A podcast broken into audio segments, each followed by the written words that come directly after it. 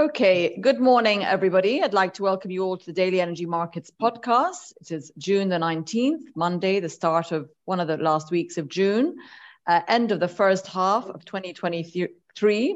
Uh, and I'm delighted to be joined this morning by three of our favorite experts Omar Najia, Global Head of Derivatives at BB Energy, Jorge Montepeque, President and founder of Global Markets, and Adi Imsirovic, Director of Surrey Clean Energy. Thanks so much for joining us, everyone. Mm-hmm. Uh, Jorge, let me start with you. Welcome back. I haven't seen you in a while. Good to have you. Thank you. Um, give us your uh, perspective. Let's let's look at this now. Of this year of two halves for today's conversation. We are finishing the first half of 2023. Many expectations were set out for this first six months, and many expectations for the next six months. So, in your point of view, has the market, has the energy market, the commodities market behaved as expected? If not, why not? Uh, uh, and, and what's your main sort of takeaway uh, for the first six months? The main takeaway has been the really bad impact of the rising interest rates in, in the US, which has led to a rise in interest rates globally. There is a lot of need for debt maintenance by many governments, and that means a misallocation of resources from the private sector to the public sector. And this drains out money from every person that has to pay a mortgage or buy anything. Uh, I highlighted that earlier this year in your program about how people were facing a doubling or more in the interest component of their mortgages. That's straight money going out of everyone's pocket. This has been really bad. What I didn't account for was the impact it would have globally in economies that have are also linked with the US, like China. So China is also suffering from that drop in private demand, that misallocation of resources. So what I wasn't accounting for is the super negative impact on China. It's just a reminder, really, that I should have had, and all of us should have had, about how linked we all are. And if one wheel in a car starts coming off, no matter how the other three work, they won't work so well. So we saw overnight that um, Goldman Sachs is reducing the expected growth in the Chinese economy. And they are among the latest in many other uh, forecasters and banks in uh, foreseeing a reduction in the expected uh, growth in, in China. So, among the most, most disappointing uh, things that happened so far this year is the fact that China's return post COVID hasn't had the boost that we were all expecting because it was erased by the interest rates. Okay, thanks, Jorge. Adi, let me go to you on that. I mean, all eyes have been on China and continue to be, particularly this week. And last week, there was an expectation of an announcement of stimulus from the from the government that didn't come. Now the markets are kind of waiting to see if that's going to happen. But even if it does, uh, how much do energy markets expect that to you know, boost Chinese demand in the second half of the year? I mean, what's the, what's the sentiment right now going forward for the next quarter, assuming well, we get some more stimulus action from the government? Absolutely. Well, I, I, think we'll we'll have to expect some stimulus coming in. The problem is obviously that uh, China has a very limited scope for such a stimulus. Most of the stimulus in China was coming from the property market. So every time they re- reduced the rates, injected more money in the economy, what happened was that you know money would go into the real estate market where there's sort of subprime situation in many ways. So that would make things only worse. So, you know, welcome to a capitalist economy, China. You know, they, they have to they have to manage it. And uh, also, on the other hand, we have a couple of other issues. We have it's a, it's a mature economy, that, and it's perfectly normal for China to slow down. Uh, and thirdly, I think we have demographic effects where also China is, is getting older. So I think it's becoming very, very difficult to, for China to, to do an appropriate stimulus without having any side effects. Uh, the market, I think, is still hopeful. Um, the, the, and, and I think market is hopeful for a number of other reasons. Normally, Chinese demand does pick up in the sort of uh, third and fourth quarter, especially fourth quarter, sort of some build up for the sort of Chinese New Year um, um, uh, holidays. Uh, and, and, and historically, we've seen uh, better demand. But it's not just about China, it's about other, other, re- other reasons are out there for, for market to expect some, some pickup. Uh, we've got United States finally buying some oil for the SPR as opposed to be as opposed to selling about a million barrels. So now they're buying a couple of million barrels a month uh, for the rest of the year. So all of these things should add up with, with together with uh, increased demand for jet fuel, which we expect to increase by you know uh, at least a, a million barrels a, a, a, day. I think we should see some pickup, but you know China um, uh, China has continued to to surprise on, on on a negative side, so we'll just have to wait and see. Okay, uh, Omar, good morning. Let's talk a bit. There's a headline uh, on our bulletin today which says another bank has revised, you know, its its oil price forecast down. Last week we had Goldman doing the same sort of negative economic growth. Everyone's saying that that you know the interest rate rises that Jorge was mentioning are really haven't trickled through, and we expect those to hit the U.S. economy and others now. Um, would you would you would you agree with that, or you know, are we still expecting possibly a tight market uh, for demand, uh, a tight market for supply, I should say, and and and not demand uptick in the second half? Well, I mean, you know, you have to understand that these banks, when they forecast, they forecast, I think, the average price for the year or the quarter or whatever it is, which is meaningless, right? So if the average price is, let's say, 100, it could be one or and 101 or whatever it is 201 and and the average will be 100 so it's not telling you a lot right?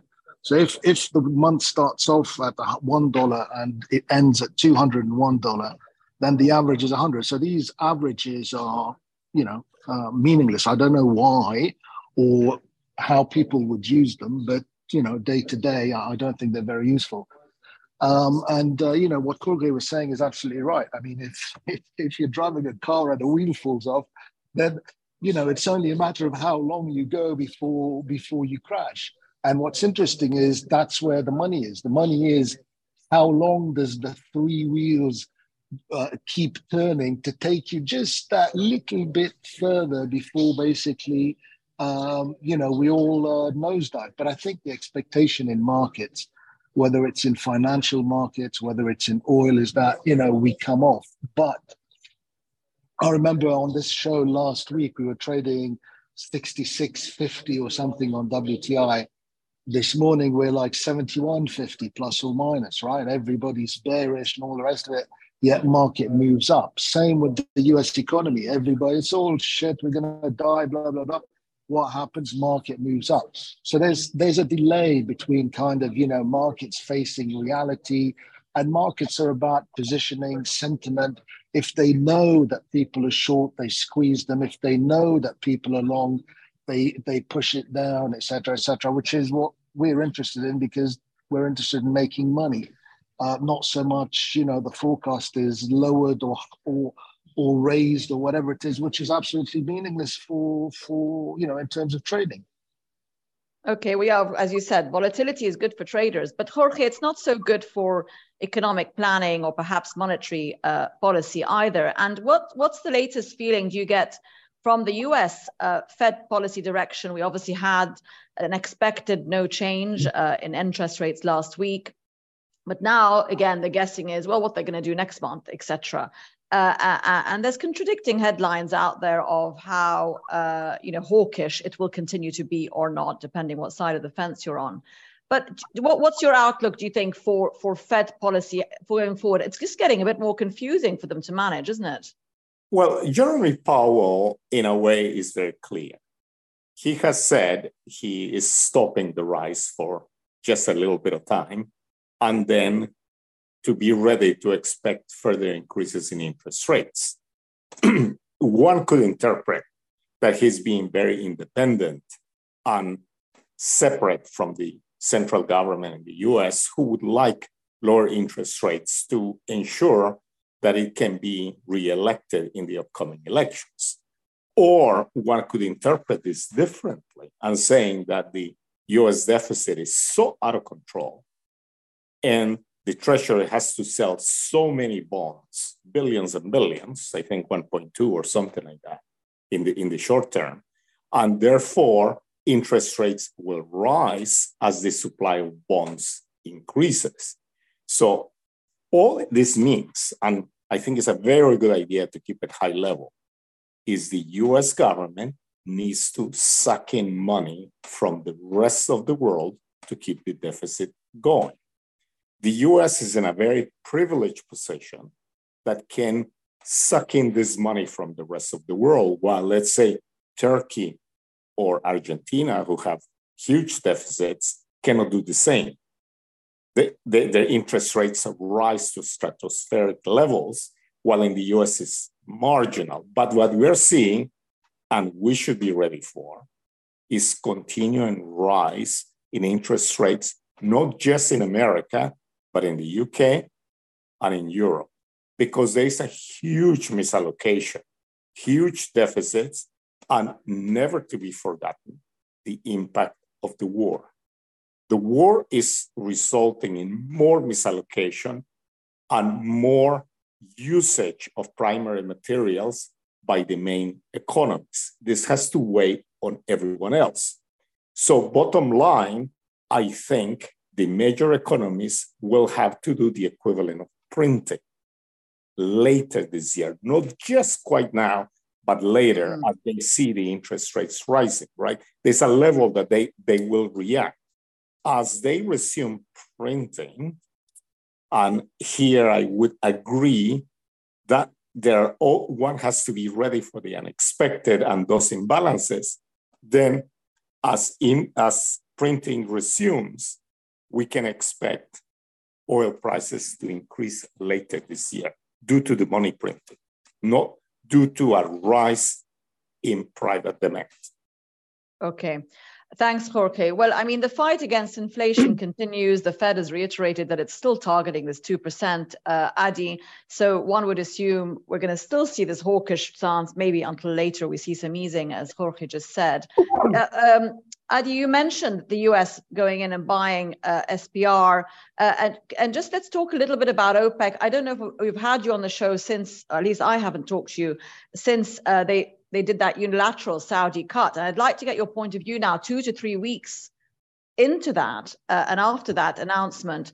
How's the market taking that? It looks like it's ignoring it as, as far as I can tell.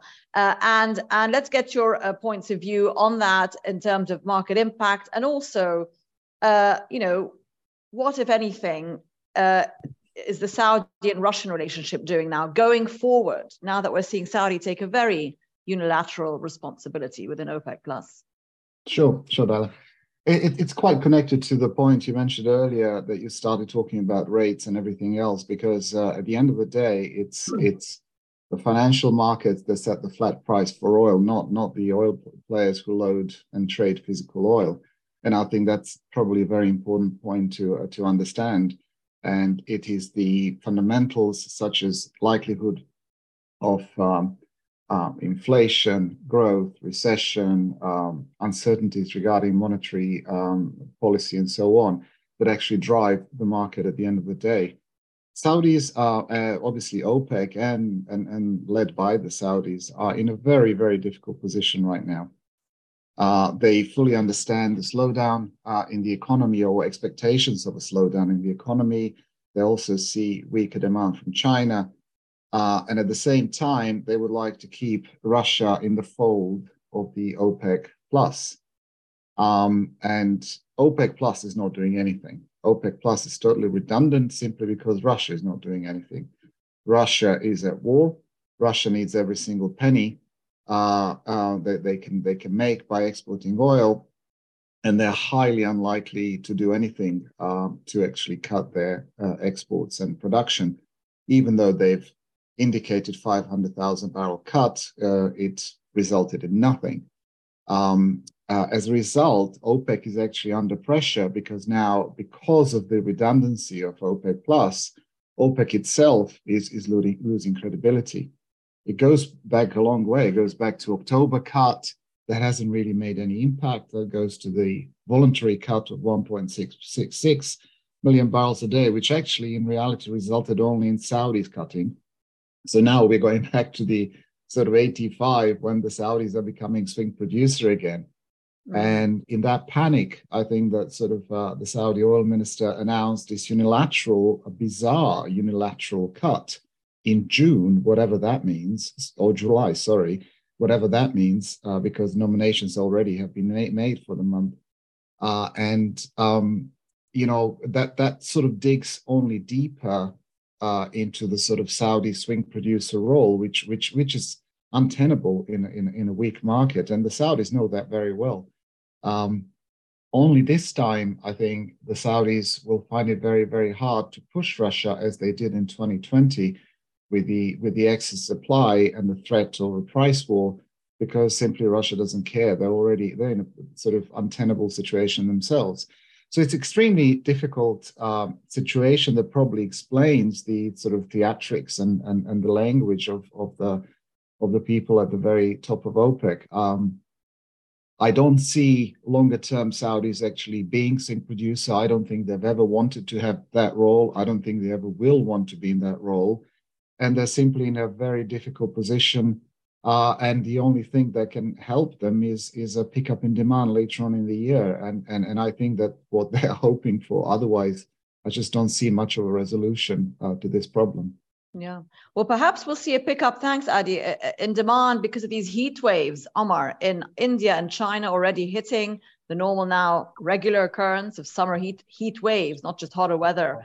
China, India, pulling on, you know, obviously that should be giving giving us a lot of gas demand, for example. Do you do you see that feeding into the market at all in the next quarter in terms of no, flows of gas no, or no. LNG support? No, no, no. So what Adi is saying is is correct. So it's not the physical demand that's going to make a difference to the price, right? It's speculative money, right? So gas physical, prices, though? Gas prices. Gas prices exactly the same. I mean, physical gas and physical oil trade. I mean, the, the speculative money, paper money, futures money, derivatives money is at least 10 to 100 times, if not 100 to 1,000 times more than physical oil and physical gas.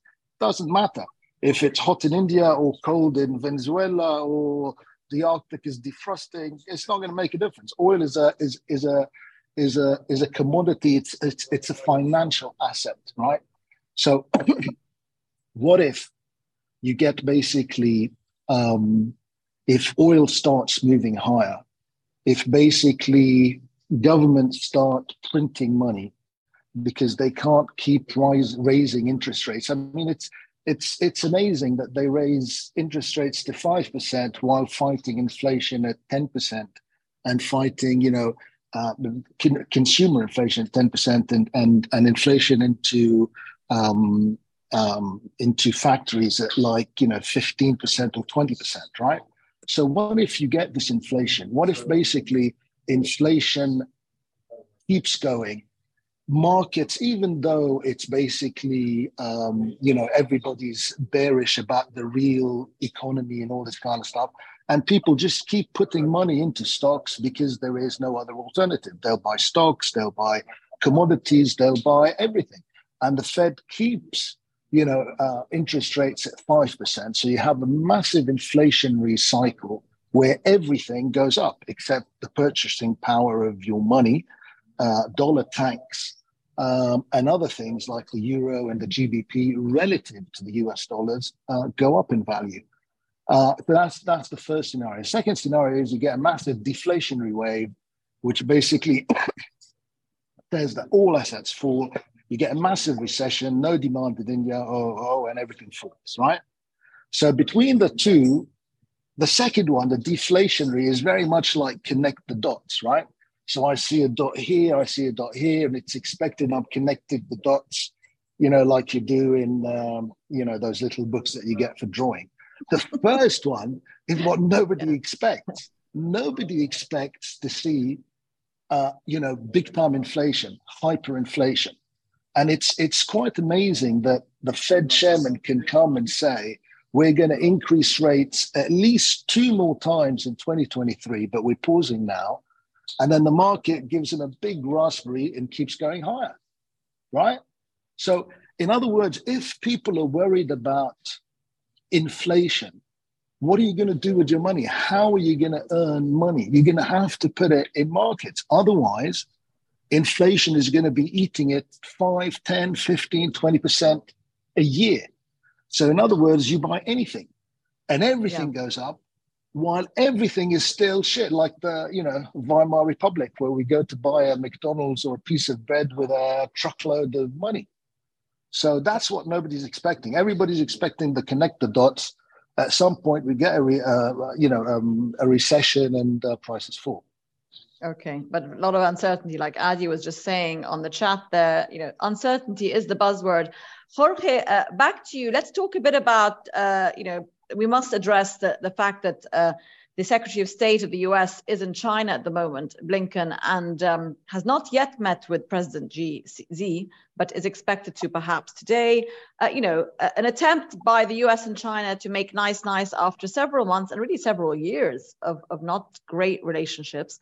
What do you do? You expect any progress in the next six months on trade, on just general security relations?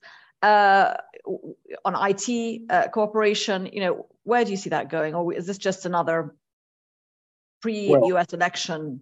the US, I think, is slowly realizing that it is actually a multipolar world.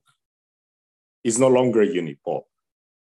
And in that process, it would then first try to jawbone an opponent to tell them what to do, to sanction them. And I think you would need to be really disconnected from reality if you hadn't realized by now that sanctions have a boomerang effect. Every sanction that has been put in place has swung right back.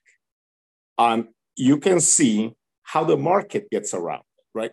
Russia is exporting as much oil as they elect to do.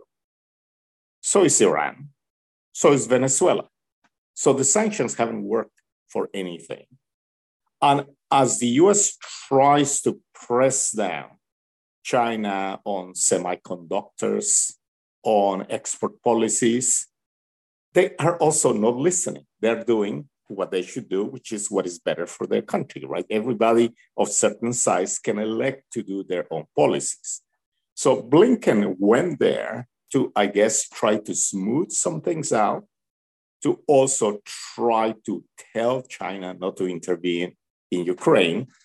And what he visibly achieved is to be welcome on arrival by a minor Chinese official. And after two days, he hasn't seen Mr. Xi yet, has he? So, no, but he might. What do you think? But he's been, in a way, put in his place. Don't come and bother us unless we really invite you to do so. And don't come really to tell us what to do. We are big. So I think going forward, we're going to see a more and more independent China. And we need to be ready for that. And we should be very ready to welcome cooperation and commercial agreements with everyone. But Europe still has not really been listening to the fact that it's a multipolar world, still hanging on to the old. And this slows down the economy as well. This is part of the reason why Western economies are suffering.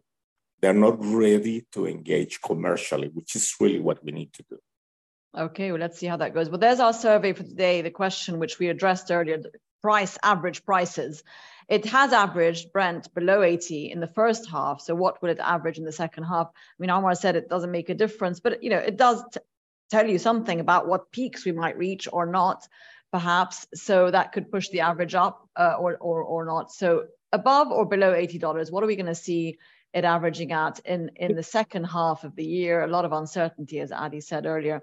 Adi, just back to you. Uh, we mentioned Jorge mentioned sanctions and how they're not effective, and we've seen that obviously oil has continued to flow. Let's just talk a little bit about um, back to back to OPEC. Sorry, but with Iran, Saudi, we have a headline today talking about this new Saudi-Iran renewing their ties and talking about new maritime security. Uh, again, another new development really this year, uh, which is moving pretty fast as far as we can tell. Um, any impact do you see from that in terms of sentiment on the markets? in terms of Saudi Iran making nice, nice. Iran's back in OPEC in terms of uh, quotas, etc. Well, I, th- I, think the market and uh, pretty much everyone welcomes the um, sort of the, the, the, rapprochement between the two countries, uh, simply because the less the less geopolitical risk in the region in the Gulf, the better for everyone, including the Gulf countries. Um, uh, I think I think re- we are seeing China getting a lot more involved as well there diplomatically, and they should. They they depend far more on the on the on, on the Gulf uh, exports than the United States and Europe. So I, I think we are seeing different sort of political um, political uh, changes in, in that part of the world.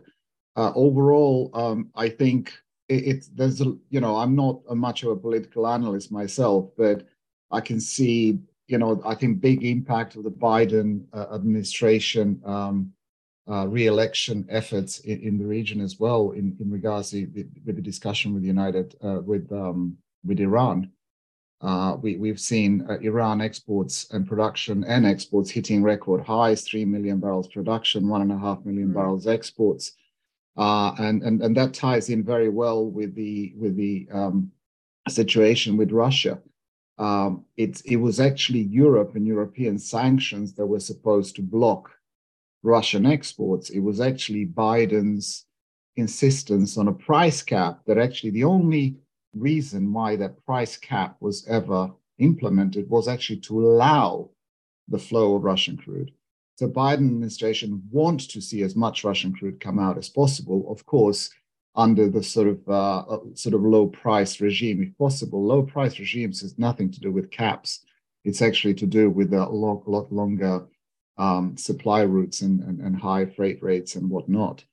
Um, uh, the same situation with Iran, the same situation with Venezuela. So uh, as we approach the elections, uh, we can probably see Biden administration pushing very, very hard for more Russian, Iraq, Venezuela, uh, Iran, Venezuelan exports um, because it suits them. They want to see lower gasoline prices, which which is actually the key domestic uh, determinant. Okay, thanks, Adi, Omar. On that subject of gasoline and other uh, product prices, let's get your outlook for that for the Q3. Let's talk about jet a bit, with the travel season well into play already. Diesel was not looking so positive globally until, or is, is that still the case? Quickly, just look at the result of that survey question. So 67% of our watchers today think it's going to be below 80 uh, as well for the rest of the year. So, so for the whole year, uh, sticking below 80 on the average. Omar, just your point, your your outlook on products, uh, uh margins, etc. Um, so um, gas oil cracks went from about 17 dollars to about 21 and a half in the space of a couple of days. So from 17 $17 to about 21 and a half. So 17, 18, 19, 21. So that's a massive move, right? So that should be telling you that uh, products are are strong. But I think um, you know because of this quote unquote uncertainty, you know, if if people um, are bullish, then you know obviously they buy. If people are bearish or investors are bearish, then they sell. But I think there's a point to be made or a point to consider or something to um, a better strategy, which is the, the strategy that we call the dead investor. So bullish investor buys, um, bearish investor sells. The dead investor, because he's dead, does absolutely nothing. And I think basically this is the time to be a, a, a dead investor, neither bullish nor bearish, but basically wait uh, for something to happen. In the short term, I think markets rise. I think oil rises.